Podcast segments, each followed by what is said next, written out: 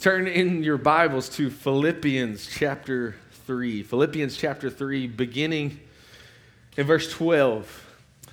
If I had a, a prayer uh, for this sermon, it would be that God would do a work in our hearts by the Spirit to do exactly what we just sang on that last, last slide.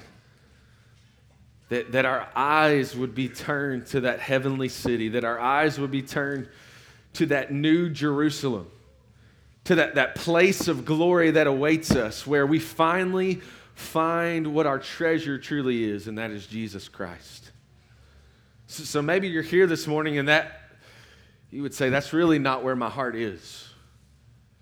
Like I'm loving the things of this world, I'm loving my sin, I'm, I'm burdened by my suffering. I don't feel like pressing on. Well, by the power of the Spirit, I'm asking that God by His Word would turn our focus, turn our gaze away from what's burdening us, what's tempting us, to turn our eyes to Jesus.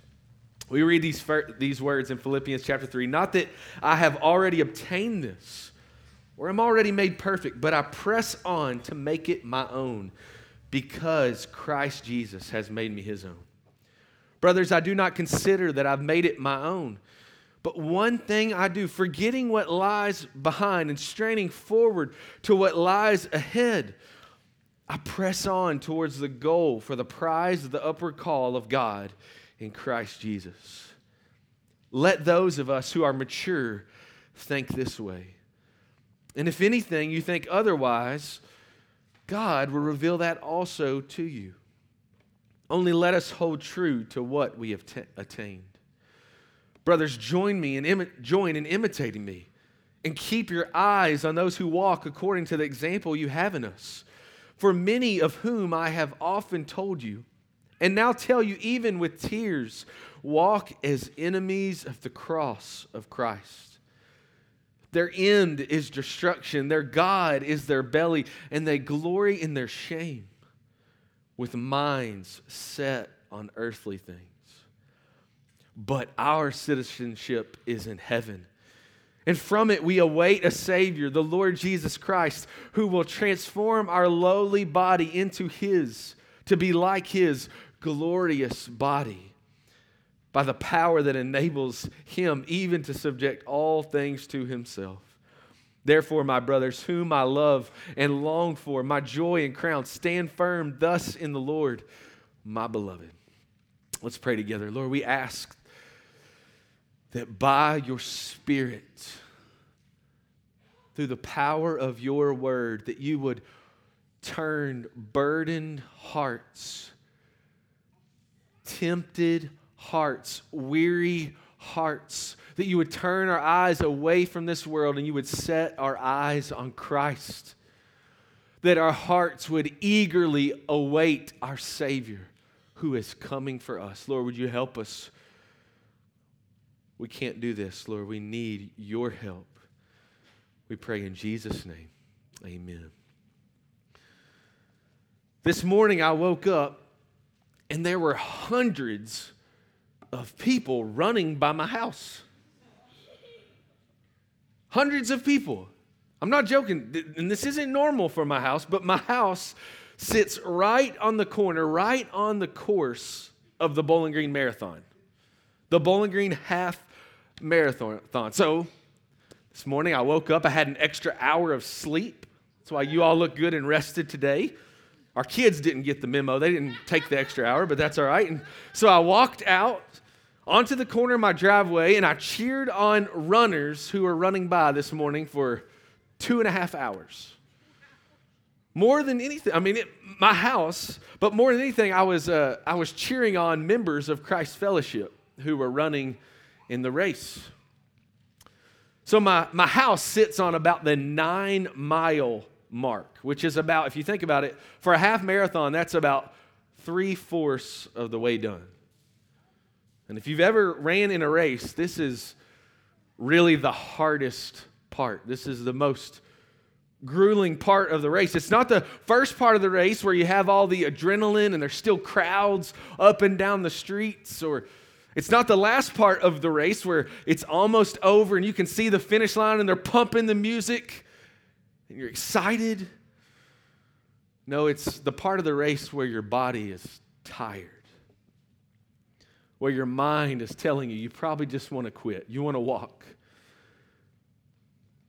where no one is near anymore, where your heart is, feels like giving up. It's the hardest part of the race so that's why I wanted to go outside and I wanted to say, keep going. You're doing great. Just just a few more miles, press on. And, and literally, my wife, just to get you a picture, was doing high kicks, especially cheering on the women this morning.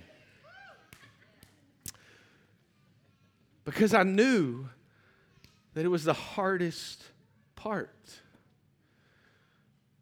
And this morning, I'm praying that God would use His word by the power of Spirit to say, Christ Fellowship, brothers and sisters, press on.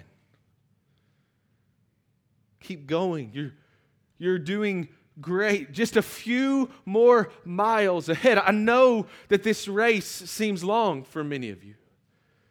I know your body feels tired. I know your mind and your heart are telling you to quit. I know you often feel like you're alone. You feel burdened. You feel like you're being attacked but the Spirit is saying, press on. I know through COVID you're, you're growing tired and weary. I, I know the world's temptations seem like they are increasing and they are great. I, I know that life, long days with many kids in the home, I know that life makes you feel like you want to grow up. I mean, give up. I know suffering feels like it will never end, but God is saying to us this morning press on, brothers and sisters. The call is press on towards the goal for the prize of the upper call of God in Christ Jesus. But, but before we even jump in, I want us to notice. I want us to notice in this passage that the Lord assumes, if you're a Christian, assumes that you are running the race. The Lord redeems you, not to stand at the end of your driveway in a bathrobe with a coffee cup and eating a donut while other people run. No, the Lord has redeemed you to run, to be in the race, to be running towards the glory of heaven, to be longing for Jesus, to be running. Listen to what Pastor Jack Miller says. He says, Many times we act as though we're mere spectators at the race. We cheer on those Christians who are in the race, but we ourselves sit on the sidelines and watch. But Paul is telling us that we've been justified, we've been pardoned, we've been made sons and daughters that we might run. If you're mature, you must think of yourself as a runner, not a spectator. When it comes to knowing God and Jesus Christ, there is no such thing as a spectator sport. We're not justified to sit, we are justified to run. So, this letter to the Philippians, to, to our hearts today, Paul wants to show us how to run this race. God's word, his, his spirit want to, wants to teach us the joy of pressing on till we see Him. So, the first thing I want us to see is, is to press on, brothers and sisters, in the gospel. Press on in the gospel. If we're not careful, we can hear words like press on, and then it can seem like this is all relying on us. We can hear words like press on, and it can sound contradictory to the gospel. We can hear words like running a race or other Bible words like striving for holiness or fighting the good fight of faith. And we can think, man, that just sounds like religious duty. That just sounds like it's all on me, like I'm going to earn my salvation. And if we're not careful, we can believe in our own hearts, I must do this or God won't accept me. I must do this or I'll never be saved. I won't be loved. But notice, notice in the passage, he doesn't say, I press on to make it my own so that Jesus might make me his own. He doesn't say, I, I press on to make it my own so that Jesus will love me, so that when I get to heaven, he'll be proud of me. No, Paul makes it clear in verse 12 not that I've already obtained this or I'm already perfect, but I press on to make it my own because Christ Jesus has made me his own.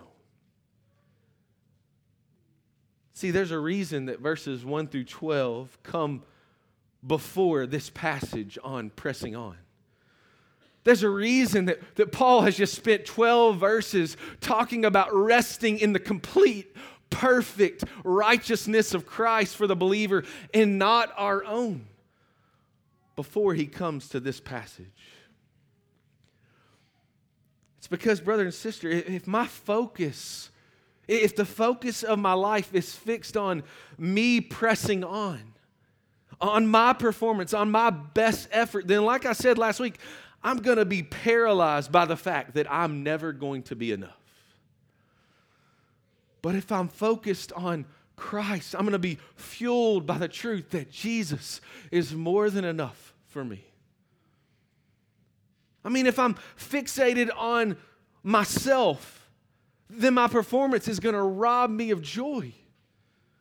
While at the same time, it's going to fill me with insecurity and anxiety and comparison and frustrations and a whole lot other heart issues.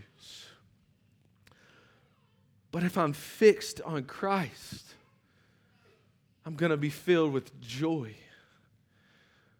I'm going to be filled with peace, with security, with hope. I mean, if I'm fixed on my performance, I get at best whatever I can muster up by my own strength. If I'm focused on me, all I can do is just get whatever I can produce by my best effort. But Paul says if I'm fixed on Jesus, then I get to know him and the power of his resurrection. So I can settle for whatever I can produce, or resting in Christ, I can know the power of his resurrection. That's why I press on to make it my own because Christ Jesus has already made me his own. So my resting in Christ doesn't make me complacent, it makes me run like never before. My resting in His righteousness, it doesn't paralyze me. It makes me press on even more until I see Him. Paul's call to press on, it's not contrary to the gospel, it's the fruit of resting. Resting leads to running. Resting in Christ leads to running towards Christ. Let, let me say it this way in light of the race thing, because this is, this is so helpful for my own heart. The, let me say it this way the gospel is not the finish line to the Christian life, the gospel is the starting line. Do you get that? That the gospel is not the finish line to the Christian life, the gospel is the starting line. Like, I'm not running really hard, pressing on so that God might love me at the finish line of life. No, I'm running really hard because God does love me. Because He began this race in me. He began this good work in me, redeeming me and saving from this, me from the sin that I love, the sin that I thought would satisfy me, and set my eyes on Jesus. I run more than ever because I'm resting in Christ. We have to remember this because we all too often end I mean, run like the end's still up in the air. Like I'm going to get to the finish line and I don't know what's waiting for me when I behold the Lord. Is God going to be, is He going to accept me or is He going to reject me? Is He going to approve of me or is He going to be disappointed? Is He going to be happy to see me or, or frustrated? Is He going to love me or leave me? This is how we think of the Lord sometimes. But what happens to our hearts? What happens to our pressing on when we know that we are fully known by God and yet fully loved in Christ? when we know that we're already resting in His righteousness, that we know right now I am fully approved, I'm fully accepted in Jesus, I belong to Him. I belong to Him. Well, you'll run like never before. You will press on because the good news of the gospel is the fuel. You'll press on with joy to make it your own because Christ Jesus has already made you his own. So press on in the gospel. Second thing he says is press on by forgetting what lies behind. There's nothing worse for a runner than looking behind him to see what is coming. There's nothing worse than someone is gaining on you, you hear the crowd, they're excited, and so you turn to be distracted. I, I don't know if anybody else ran cross country. Did anybody else run cross country in here? A few people. I used to run cross country, and as I was getting towards the finish line and I was coming up on another runner, as soon as he took his eyes off the finish line, as soon as he would turn to look at me and to take his eyes off the prize, it was done. I had already beat him. He's already defeated, he's already lost. Well, Paul's saying the same thing for the Christian who's distracted by their past, who doesn't keep their eyes on the future, who, who's not straining forward, that, that imagery, straining forward with all your energy, everything you have towards the goal of the prize that awaits you. Just listen, he says, Brothers, I do not consider that I've made it my own. Verse 13, but one thing I do forgetting what lies behind and straining forward to what lies ahead, I press on. That's one motion. I forget and I strain forward. You know, the, the theme of remembering is a very powerful theme throughout the Bible. Remembering is this powerful call, and and this is what remembering is remembering is when you take something that's happened in your past and you bring it forward. Like you bring it into your mind so that it gives power in the present. So if you think about the Israelites, what did they do? They always looked back at the Exodus and they brought that forward. They brought that into their minds so they could remember the great saving arm of the Lord. We as believers in Christ, what do we do? We, we look back to the cross and the resurrection. And we bring that to our minds so that we might think about the cross. It's just what we sang earlier in the cross of Christ. We glory. In the cross of Christ, we live. Our hope will never fail. We stand there. That's our hope. We take the cross from the past, the resurrection from the past, and we bring it forward that it might have power in the present. But here's what I want us to see that the theme of forgetting is just as empower, powerful and just as important as remembering. Because think about it the forgetting is the call to leave something in the past, to refuse to bring it forward, to never recall it to mind so that it has zero power in the present. You see the difference. Have no power in the present. So let me ask what are you not forgetting in your past that's slowing you down in the present? I mean, just search your heart. The Lord knows your heart. What, what has happened in your past that is so paralyzing you, that's paralyzing you from straining forward to what lies ahead, from straining forward till you see Christ? For some of us, it's the sin of our past.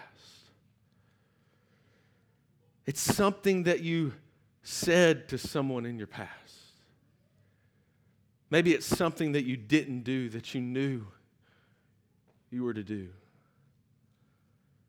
Maybe it's something that you did that, that no one knows, that you've hidden somewhere in your heart, but you know the Lord knows. Maybe it's something you did in a past relationship, a mistake you made in a past relationship where right now it is paralyzing you from moving forward, paralyzing you from all your energy straining forward, from pressing on towards the prize. If that's you this morning, this is what God promises you in the Gospels. This is what He says about those who are in the new covenant in Jeremiah 31. He says, For I will forgive their iniquity, and I will remember their sin no more. I will remember their sin no more. Brothers and sisters, God doesn't have a bad memory. God, by His grace, chooses to forget. God doesn't have a bad memory. God, by His grace, chooses to forget. So, brother and sister, why would you choose to remember what God has already chosen to forget in Christ? The, the gospel is inviting you, inviting you, giving you the joy this minute, this morning to forget what God has already forgotten for you to forget what God has already forgotten so that you can press on towards Christ who has forgiven you. You will never press on if you keep br- giving power to the past by bringing it forward to the present. Maybe for some of us, it's the self righteousness in our past. It's the good things in our past. It's a prayer we've prayed, the good things that you've done. It's your religious performance that you're proud of. That, that has to be in Paul's mind here because of what he said in verse 1 and through verse 12. His self righteousness that he used to boast in and be confident in and claim as enough. Maybe this morning you're thinking, I've, I've done enough. Maybe you're thinking, I'm a pretty good guy. I'm a, I'm a nice lady. What else do I need to do? Have, have I not done enough to earn God's love?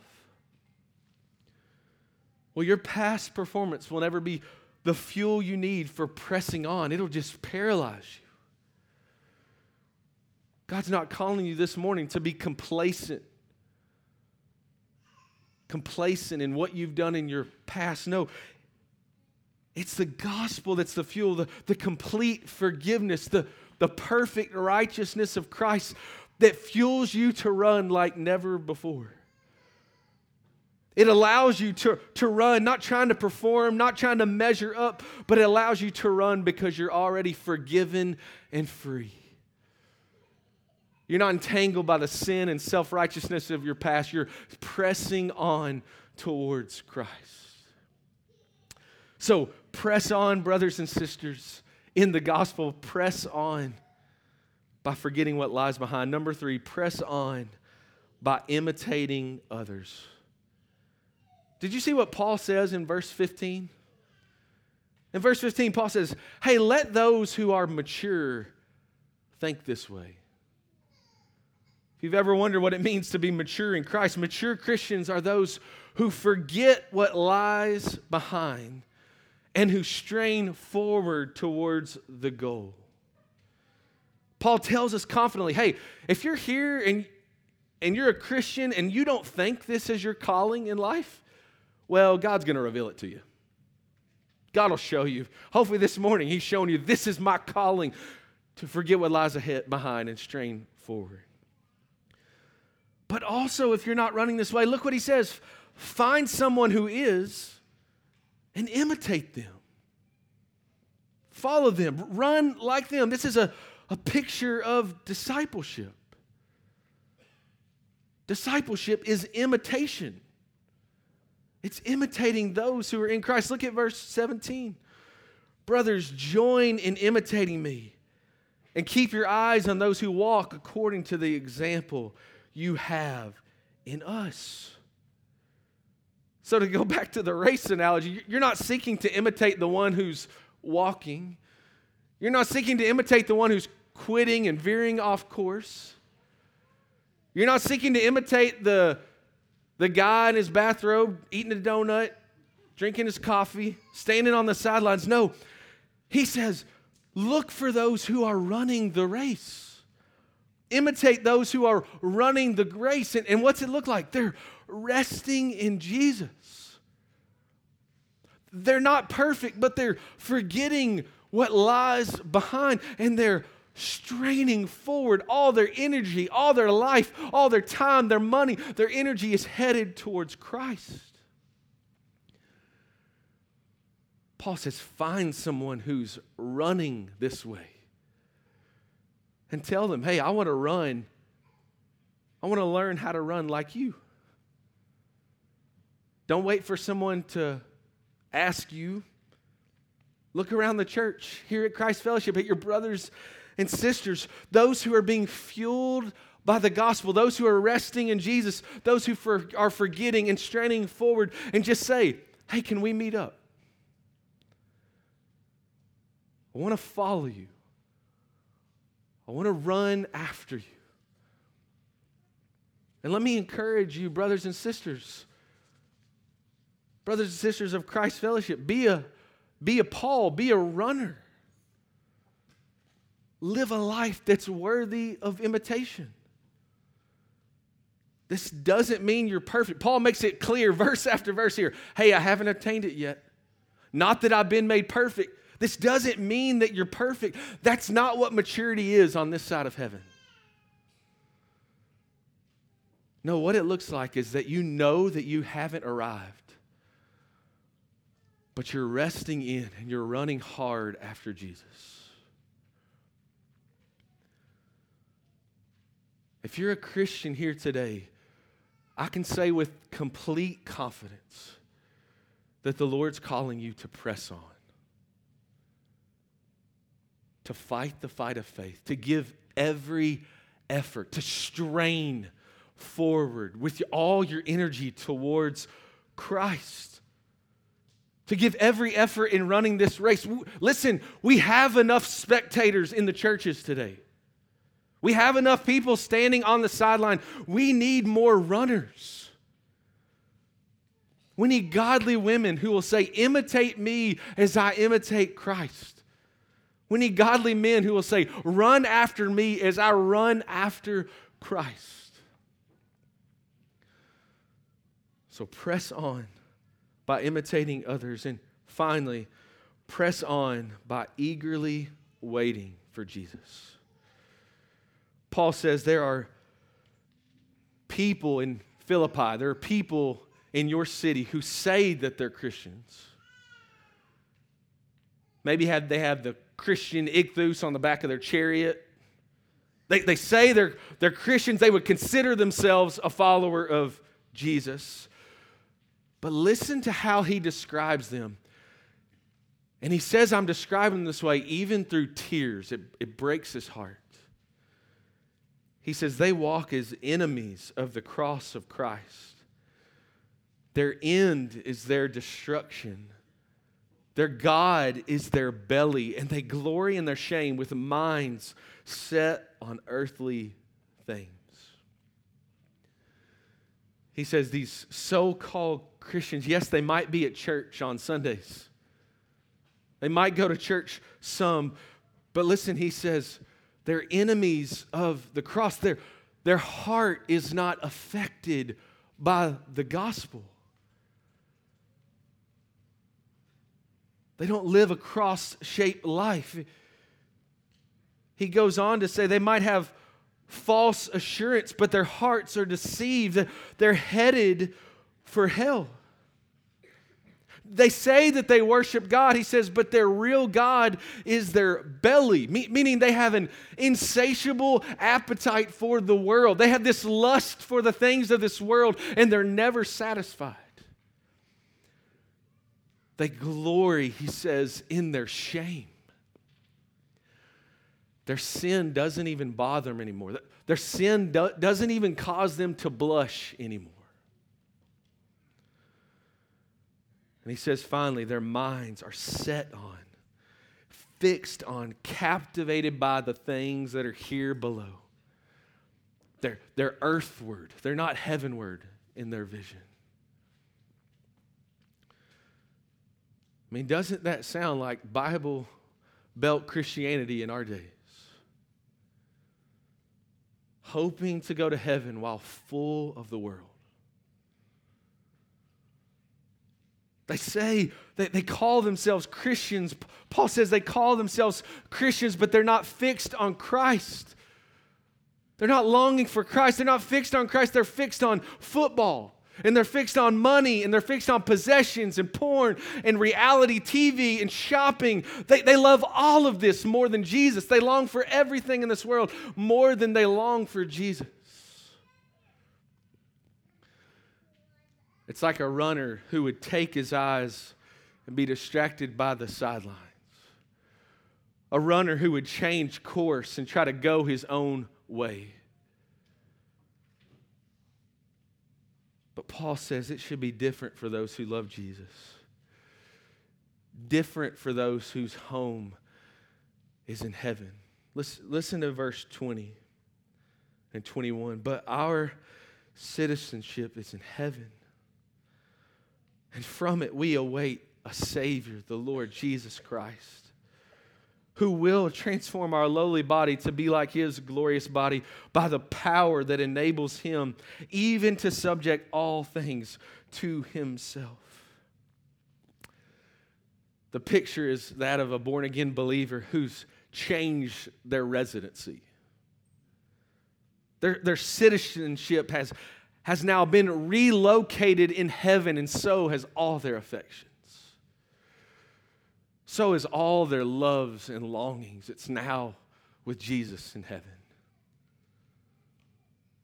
Now, now their hearts are no longer fixed on the things of this world, their hearts are fixed on heaven. They're not long, longing they're, they're no longer hoping for, for things to get easier here or more comfortable here or better here. We're longing to be there with Jesus. I love this phrase. He says, We await, which many translations, maybe even a more literal translation, is we eagerly await a Savior. We eagerly await a Savior, when you eagerly await for something, it, no one can distract you from it. When you eagerly await, nothing can take your mind away from it, your heart away from it. It's not a half hearted hope, it's not lip service of love, it's not going through the motions, it's a longing of your soul. It's a longing in our soul that, that's filled with joyful anticipation because we know what is coming. We know what's waiting for us as believers. We're going to see our Savior, the Lord Jesus Christ. We're going to see our Savior, the one who died on a criminal's cross for my sin and who rose again three days later for victory. We're going to see our Savior who not only saved me forever from the penalty of sin and who's saving me from the power of sin, but He'll one day save me from the presence of sin for the rest of eternity. We're going to see our Savior, and the Bible says we're not just going to see Him, but the Bible says we're going to be made like Him because we're going to see Him as He is in 1 John 3. We're going to see our Savior, the, the Lord Jesus Christ. And he's going to take these lowly, feeble, broken, weary, tattered, cancer stricken, sin wrecked bodies. And he's going to transform our lowly body, the Bible says, to be like his glorious body.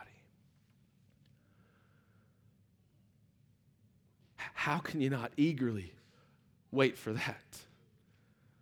How can you not eagerly long for that? By His power, sin and sickness will be forgotten in the past forever, never to be brought back again.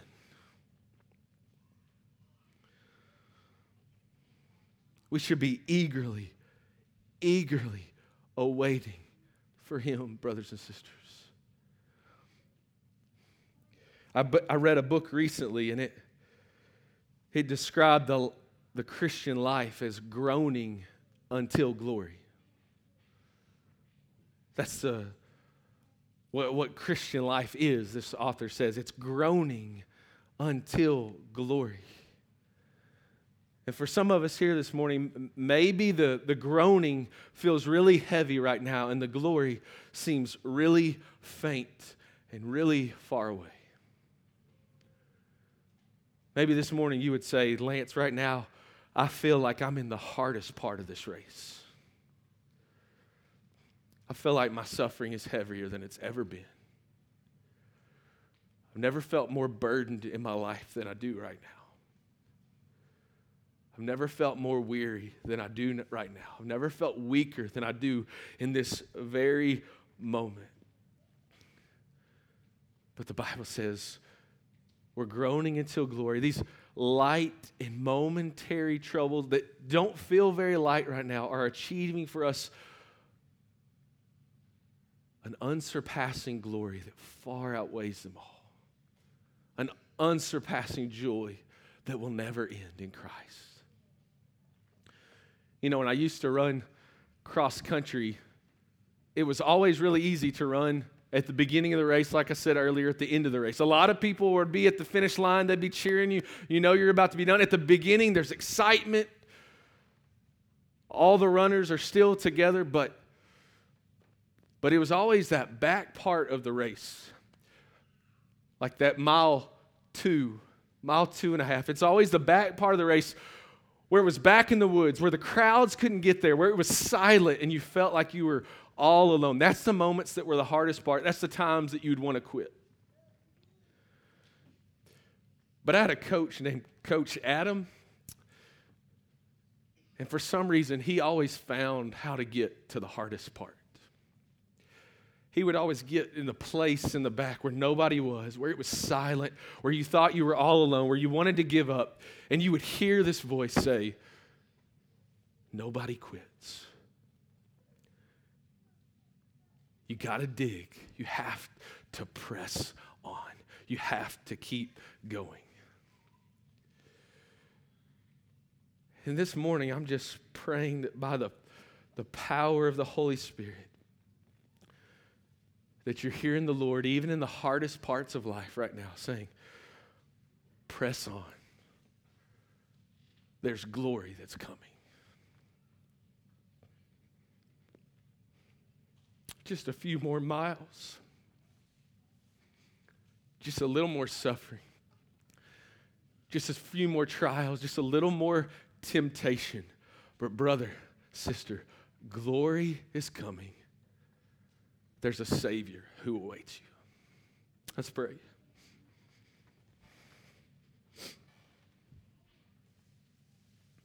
Oh, Father in heaven, would you help your people to press on.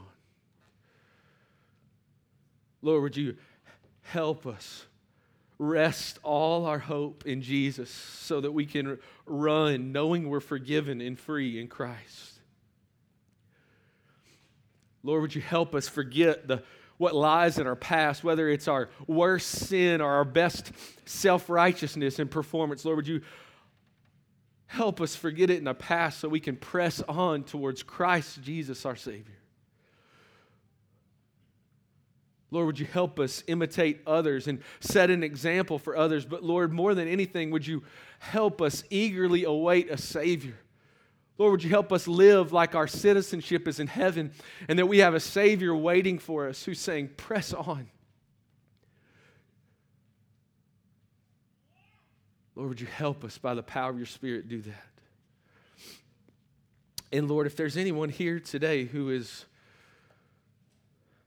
not a follower in Christ, and Lord, who is captivated by this world, who is fixed on their sin that could never satisfy them, Lord, I pray that you would turn their eyes away from that sin turn their eyes away from this world and you would set their eyes on the one and only Savior, Jesus Christ, who lived a perfect life for them, who died a sinner's death for them, who rose again, that they might rest and run this life like never before.